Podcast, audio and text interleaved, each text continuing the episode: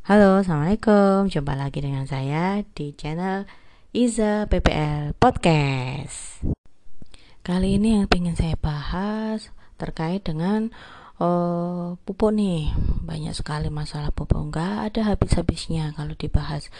Ada aja masalahnya. Sampai-sampai teman saya ada yang bilang nih sebaik apa pun diatur seperti sedetil apa pun kalau kuotanya lebih kecil dari yang diminta petani pasti bakal jadi rame memang pupuk itu sangat penting bagi petani bagi yang berusaha tani karena untuk mendapatkan produksi yang bagus, produktivitas yang bagus tentunya harus ditunjang dengan pupuk yang bagus juga.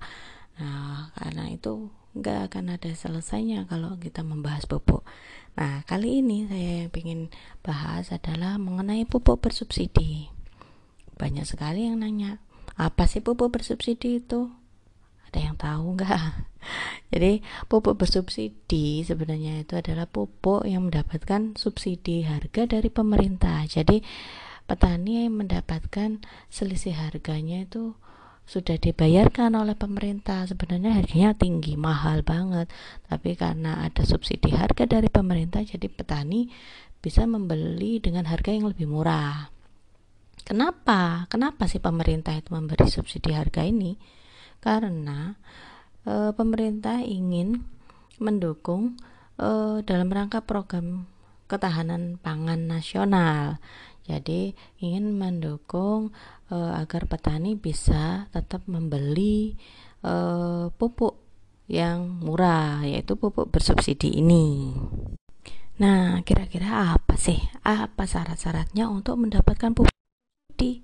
Ada nggak sih syaratnya? Ada sekali, banyak sekali syaratnya sih. Enggak, enggak. Hanya kalau nggak ada empat empat syarat nih. Yang pertama, yang pertama itu wajib wajib ain. Jadi wajib tergabung dalam kelompok tani. Jadi untuk teman-teman yang belum menjadi anggota kelompok tani segera mendaftar. Cari kelompok taninya. Di dekat rumah di dekat sawahnya ada nggak kelompok tani? Nah coba bergabung di sana. Setelah itu setelah tergabung baru teman-teman bisa mendaftar.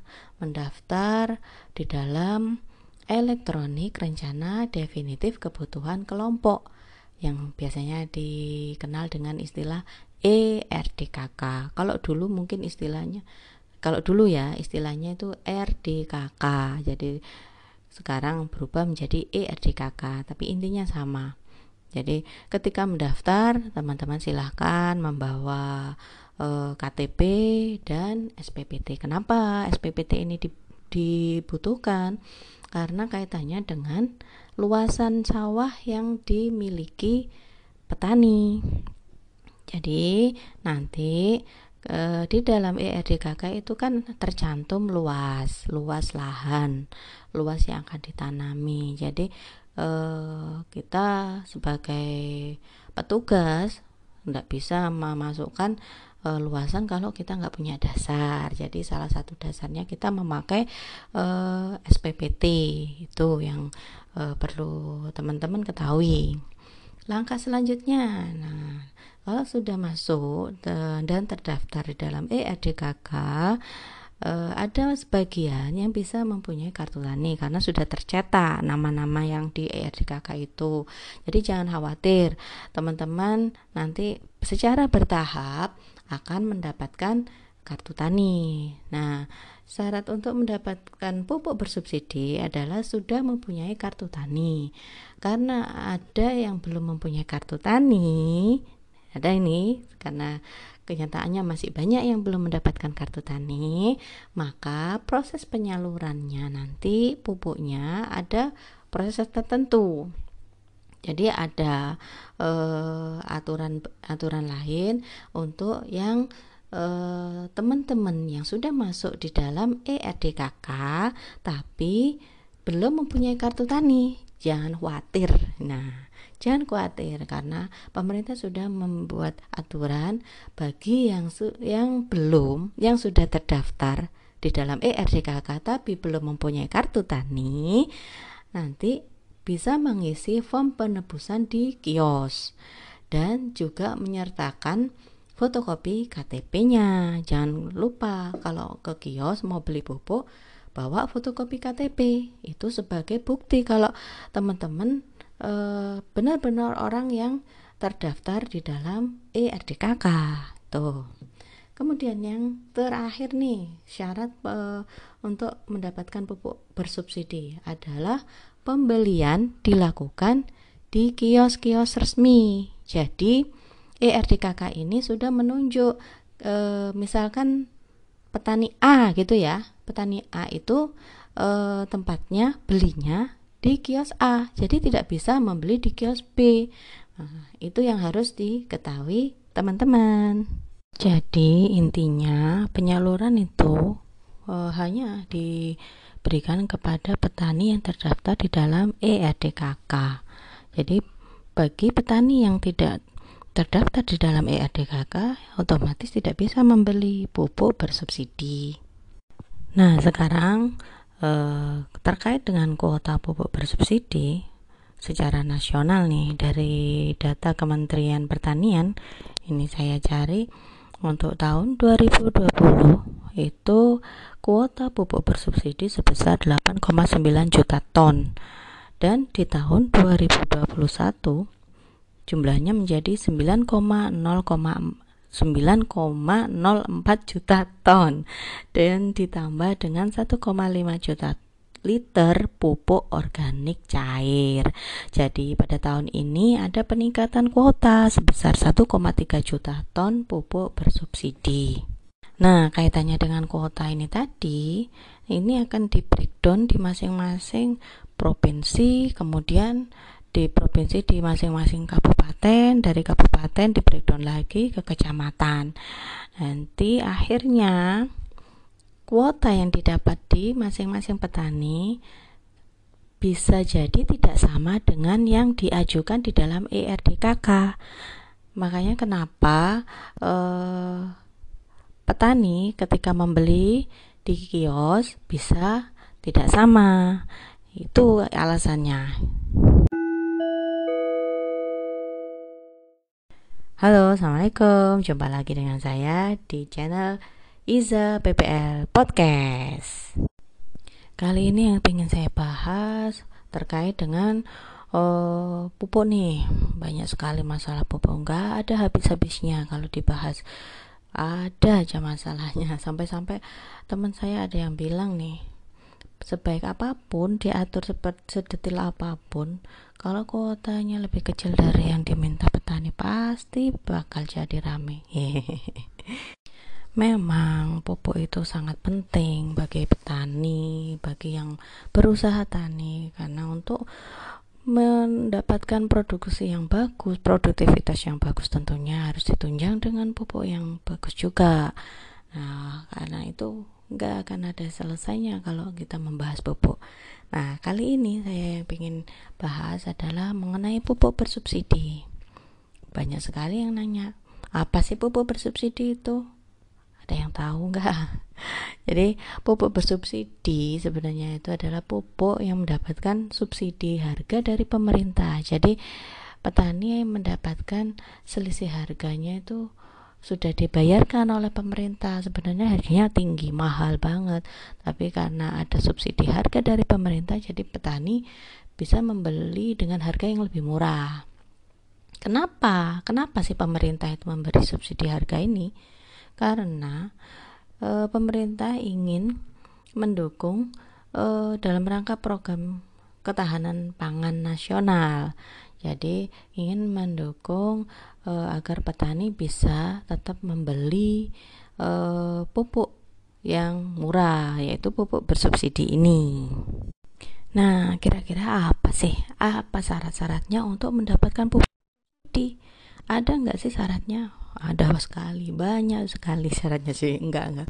Hanya kalau nggak ada empat empat syarat nih. Yang pertama, yang pertama itu wajib wajib ain jadi wajib tergabung dalam kelompok tani jadi untuk teman-teman yang belum menjadi anggota kelompok tani segera mendaftar cari kelompok taninya di dekat rumah di dekat sawahnya ada nggak kelompok tani nah coba bergabung di sana. Setelah itu, setelah tergabung, baru teman-teman bisa mendaftar.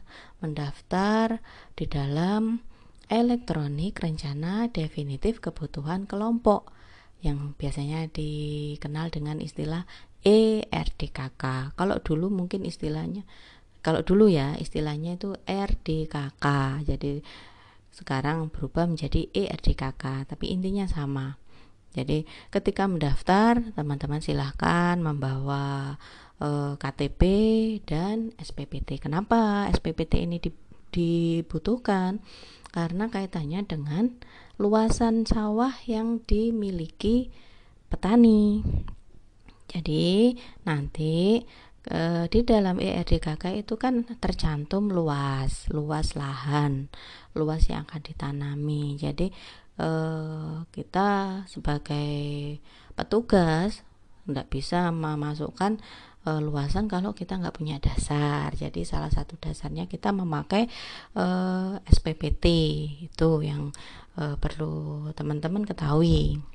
Langkah selanjutnya, nah kalau sudah masuk dan terdaftar di dalam ERDKK, uh, ada sebagian yang bisa mempunyai kartu tani karena sudah tercetak nama-nama yang di ERDKK itu. Jadi jangan khawatir, teman-teman nanti secara bertahap akan mendapatkan kartu tani. Nah, syarat untuk mendapatkan pupuk bersubsidi adalah sudah mempunyai kartu tani. Karena ada yang belum mempunyai kartu tani, ada ini karena kenyataannya masih banyak yang belum mendapatkan kartu tani, maka proses penyalurannya nanti pupuknya ada proses tertentu. Jadi ada uh, aturan aturan lain untuk yang uh, teman-teman yang sudah masuk di dalam ERDKK tapi belum mempunyai kartu tani. Jangan khawatir.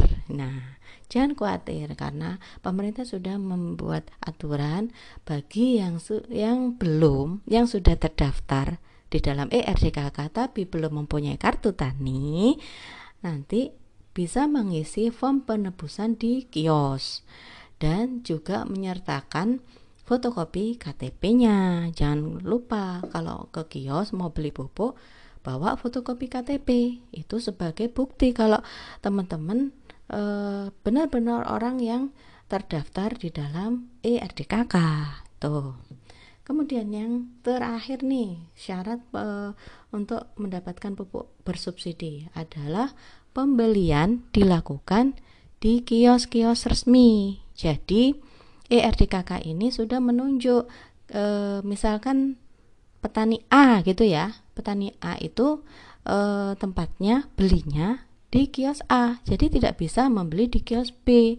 Nah, itu yang harus diketahui teman-teman. Jadi intinya penyaluran itu e, hanya diberikan kepada petani yang terdaftar di dalam ERDKK. Jadi bagi petani yang tidak terdaftar di dalam ERDKK otomatis tidak bisa membeli pupuk bersubsidi.